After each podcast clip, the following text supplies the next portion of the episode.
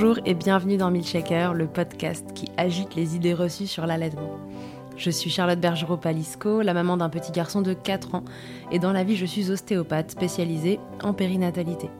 J'ai destiné ma pratique aux femmes et aux enfants, en particulier dans cette période charnière autour de la grossesse, de la naissance et du postpartum, avec une spécificité permettre au bébé de mieux téter pour mettre en place un allaitement serein en libérant les bébés des tensions qui les empêchent de téter correctement.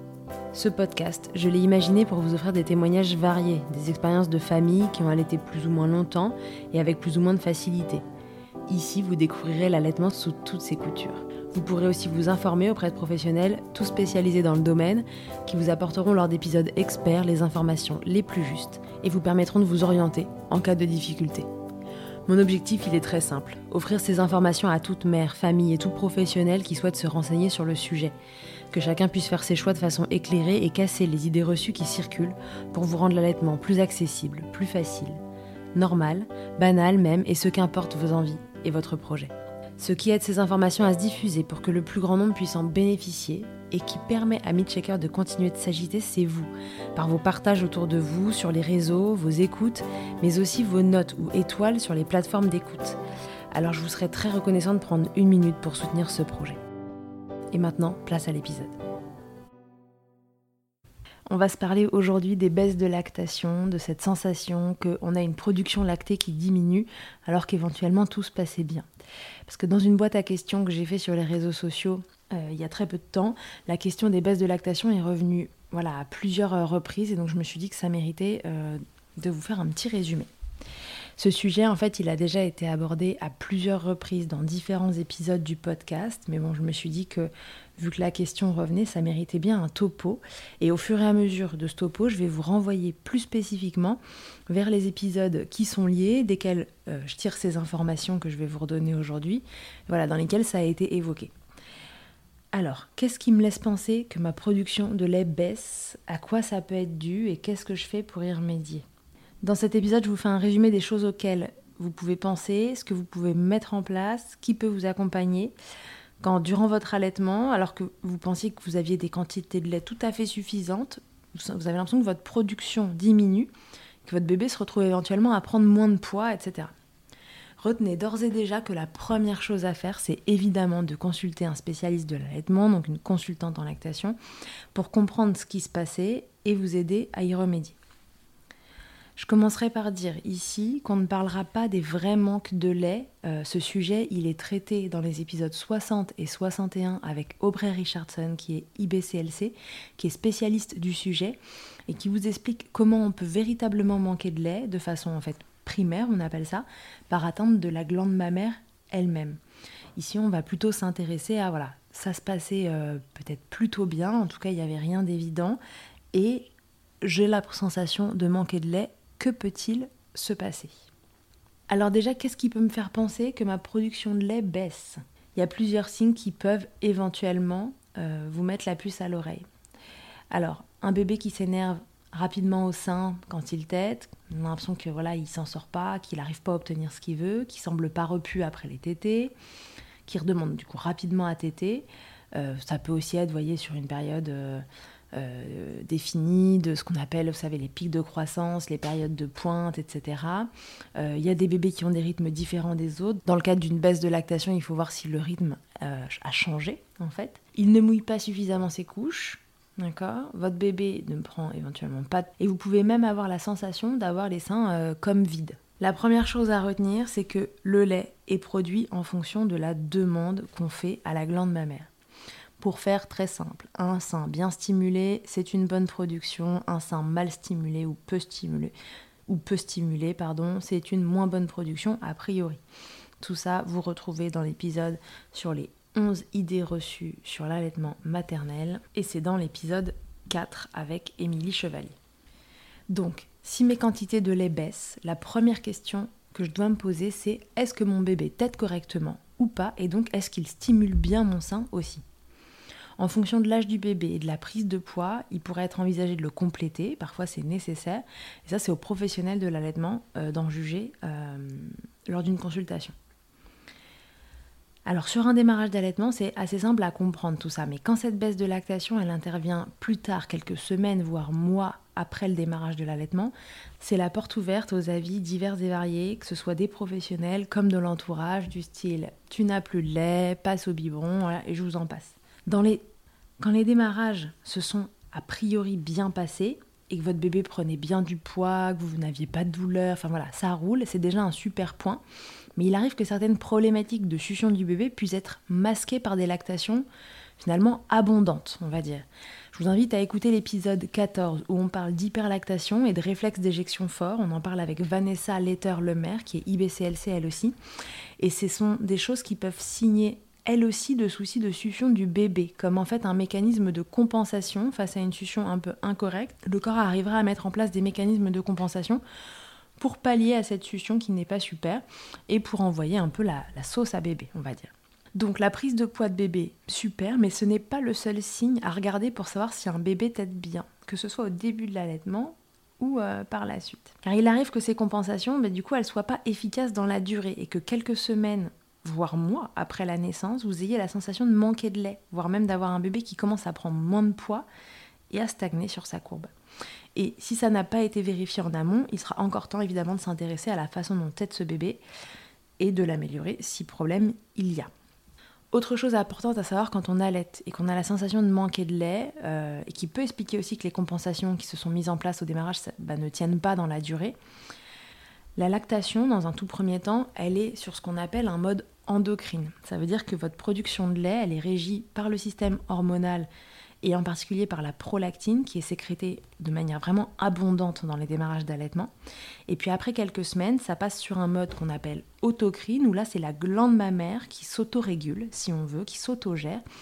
Et la production va se faire en fonction de la vidange des seins. Donc si la succion de votre bébé était incorrecte avant cette phase-là, peut-être que le système hormonal permettait à votre lactation de s'entretenir, mais que maintenant que le bébé doit faire la majorité du travail seul, eh bien ce n'est plus suffisant. Donc ça c'est important à retenir parce que ça peut expliquer que les baisses de lactation se produisent finalement plus tard que dans les démarrages où on se dit bon bah bébé ne t'aide pas bien, il ne prendra pas de poids et c'est simple à comprendre. Voilà, parfois c'est un petit peu plus vicieux que ça. Autre chose qui font baisser des lactations en dehors d'un éventuel problème de succion de votre bébé. 1, on va dire la diminution du nombre de tétés. Toujours dans cet esprit de loi de l'offre et de la demande, si votre bébé demande moins qu'il y a moins de tétés, alors la production va en être impactée puisque le sein se met au diapason de la demande de bébé. Donc pensons aussi aux tétés nocturnes qui sont très souvent importantes pour l'entretien d'une lactation qui est à son apogée en fait le mécanisme, la machine est à fond pendant la nuit.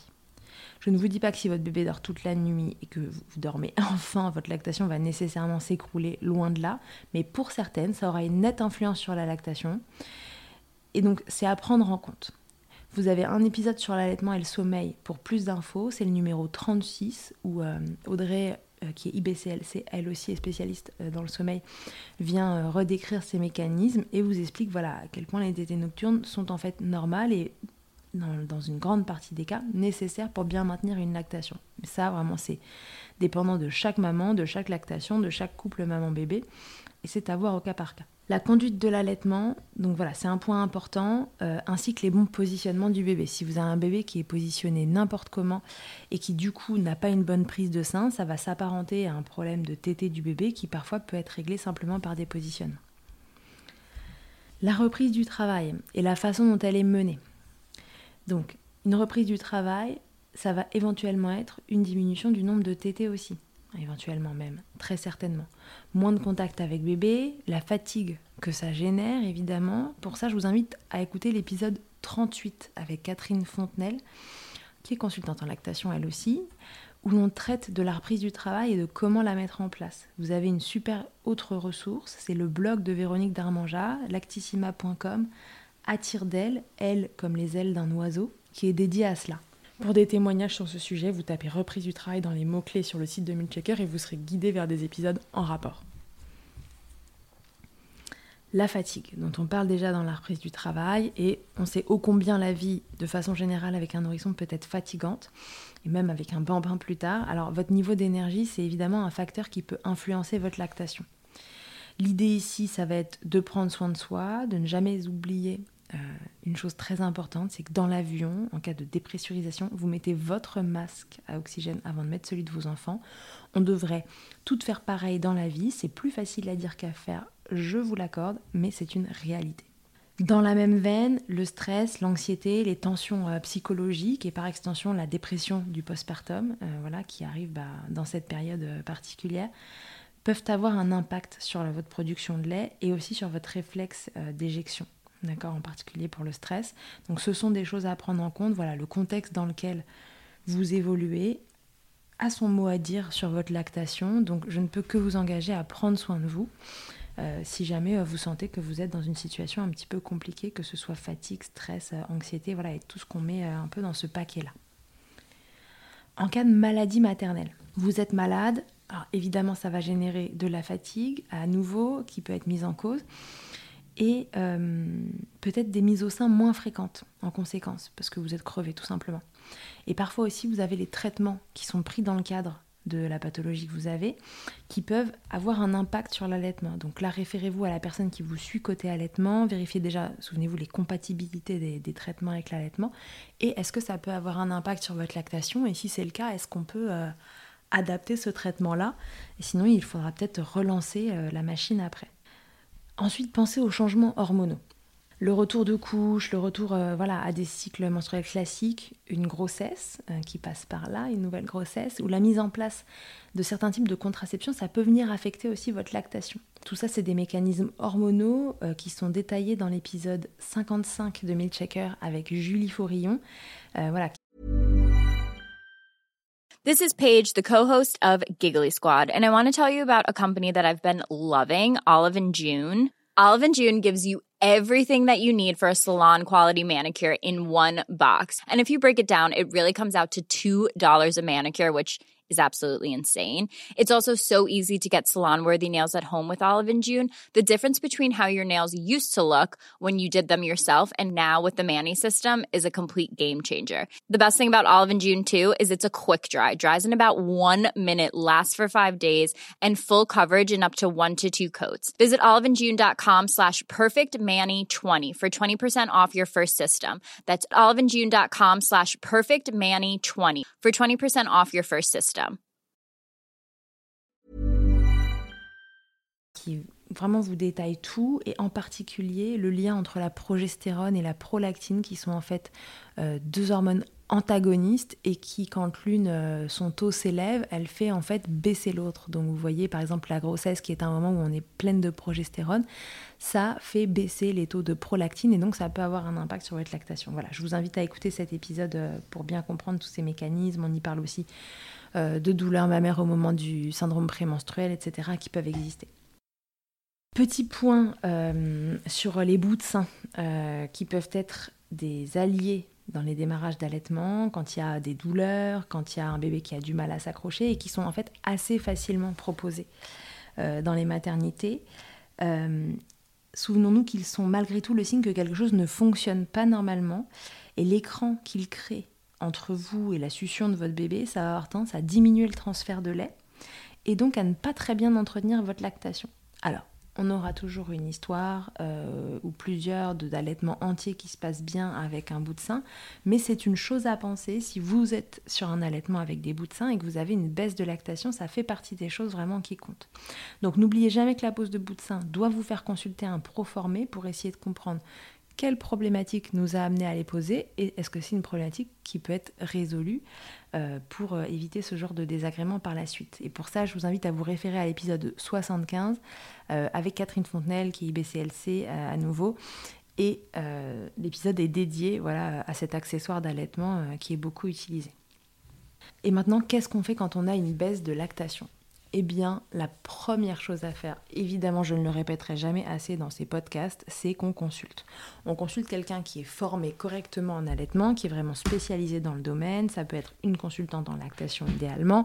Ça peut être votre sage-femme si elle est franchement renseignée, quelqu'un qui détient un DU euh, d'allaitement maternel, etc. Voilà, renseignez-vous, faites au bouche à oreille. Essayez d'avoir quelqu'un qui connaisse très bien l'allaitement, qui sache tester la succion de votre bébé, parce que là, on va vouloir comprendre si votre bébé tête bien. Est-ce qu'il tète correctement Parce que c'est lui qui stimule. Donc, bah, on veut qu'il soit efficace. Euh, toutes les options pour rebooster la lactation vont évidemment être utiles, mais ce ne sera jamais aussi puissant qu'un bébé qui t'aide bien. Donc c'est vraiment important de passer par cette case consultation pour essayer de comprendre qu'est-ce qui a amené à cette problématique de baisse de lactation. Vous pouvez donc euh, voilà, consommer des galactogènes qui viennent favoriser la lactation en attendant votre consultation. Alors vous avez les tisanes d'allaitement, le fenouil, l'anis, le chardon-marie, le fenugrec, euh, les oléagineux, l'avoine, le riz brun, etc. Donc voilà, c'est des choses qui sont super. Euh, et puis après, il y a aussi d'autres choses qui peuvent vous être prescrites, mais c'est à voir vraiment avec le professionnel de l'allaitement, éventuellement avec votre médecin pour, euh, pour rebooster la machine. Lune de miel avec bébé, évidemment. Là, il va falloir être euh, en mode un peu collé serré avec lui, euh, du moins euh, tant que c'est possible et que c'est OK pour vous.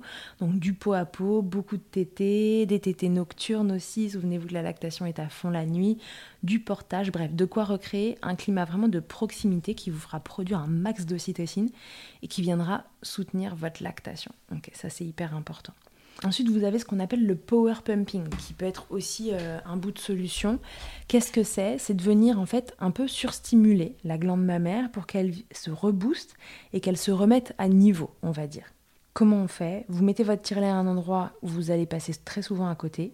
Dès que vous passez à côté, vous tirez pendant quoi? 5-10 minutes max, avec un intervalle vraiment euh, minimum de 45 minutes, sinon vous passez votre vie entière sur votre tirelet et euh, un minimum de 10 fois dans la journée. Voilà. Le protocole, il est dispo sur le site de la Leche donc n'hésitez pas à vous y référer si vous avez besoin. Et puis, euh, surtout, reposez-vous. Voilà, n'oubliez pas le, facteur euh, fatigue, stress, etc. Prenez soin de vous. Je sais que c'est pas facile dans ces cas-là, qu'on a peur éventuellement pour sa lactation en fonction du, lien avec l'allaitement qu'on peut, qu'on peut entretenir. Mais il faut trouver l'équilibre entre mettre en place des choses et en même temps euh, trouver euh, le repos et, euh, et, ces moments cocooning avec bébé. relancer aussi de, la façon la plus naturelle possible et ne pas rajouter du facteur stress sur, la, sur la situation. Et ça, c'est vrai que l'équilibre n'est pas facile à trouver. Donc, en bref, il faut chercher l'origine de cette baisse de lactation. La plupart du temps, une baisse de lactation peut être totalement transitoire et ne cache pas forcément une grosse problématique. Alors le repos, la lune de miel que vous allez faire avec bébé, etc., feront l'affaire en quelques jours. Mais dans le cas contraire, il va donc falloir consulter et éventuellement rebooster tout ça. Là, dans le cas d'une baisse de lactation, vraiment, euh, ben, écouter des podcasts, c'est super et j'espère que ça vous mettra sur les bonnes pistes, mais euh, ce n'est pas suffisant. Je pense vraiment que c'est là qu'il faut euh, se faire accompagner parce que L'allaitement est, vraiment plein de mécanismes qui sont sur le papier simples à comprendre, mais qui sont régis par, plein de facteurs, et en particulier quand un bébé présente un trouble de la succion. Donc je pense que c'est vraiment important de faire le point avec un professionnel si vous arrive quelque chose comme ça, parce que si vous êtes après tous les quatre matins en train de rebooster votre lactation, vous allez facilement vous épuiser et ce serait dommage de ne pas avoir mis le doigt sur ce qui en est à l'origine, parce que ça vous permettrait de le régler de façon plus définitive. Euh, enfin, n'oubliez pas qu'on n'allait pas au détriment de sa santé mentale. Alors voilà, donc vous consultez et vous reboostez tout ça si vous voulez continuer d'allaiter bien sûr et que vous en avez de l'énergie. Écoutez-vous, fuyez les conseils non sollicités et surtout prenez bien soin de vous. Je vous embrasse. J'espère que cet épisode vous aura aidé et euh, je vous ai remis les références de, chaque épisode que vous pouvez aller écouter qui sont en lien parce que ces informations évidemment euh, je vous les donne parce que, des pros euh, me les ont données au sein des épisodes et je trouvais important de vous les résumer en un seul petit épisode qui vous renvoie vers les informations clés. Dernière chose, avant de se quitter, n'hésitez pas à me faire un retour, que ce soit sur les réseaux, que ce soit par un message via le, le, mail de contact sur Milchecker, etc., pour me dire si cet épisode vous a aidé et voilà si ce type de format est intéressant pour vous, parce que je pense qu'il y a d'autres thèmes sur lesquels il peut être reproduit. Euh, et puis de façon plus générale, quand vous avez une problématique qui vous embête ou une interrogation, vous avez euh, sur le site de Milchecker, quand vous êtes dans la rubrique des podcasts, des épisodes du podcast, vous avez en fait une sorte de nuage de mots-clés sur la gauche de votre écran qui va vous permettre en fait de venir cliquer sur certains mots-clés et de voir les épisodes qui ressortent qui peuvent être en lien avec. J'essaie au maximum de, trier pour que ce soit euh, un peu plus euh, fluide, de retrouver les épisodes dont vous avez besoin. Euh, donc n'hésitez pas à l'utiliser. Vous avez aussi, rappelez-vous, le blog. Donc voilà, n'hésitez pas à consulter le fil de Checker qui peut franchement vous être d'une grande aide quand vous avez un sujet qui vous tracasse. Voilà. Terminé pour aujourd'hui. Prenez soin de vous et je vous dis à très vite. Merci d'avoir écouté cet épisode. S'il t'a plu, je te rappelle que tu peux t'abonner, noter sur ta plateforme d'écoute préférée et faire voyager ce podcast pour que l'information circule au maximum.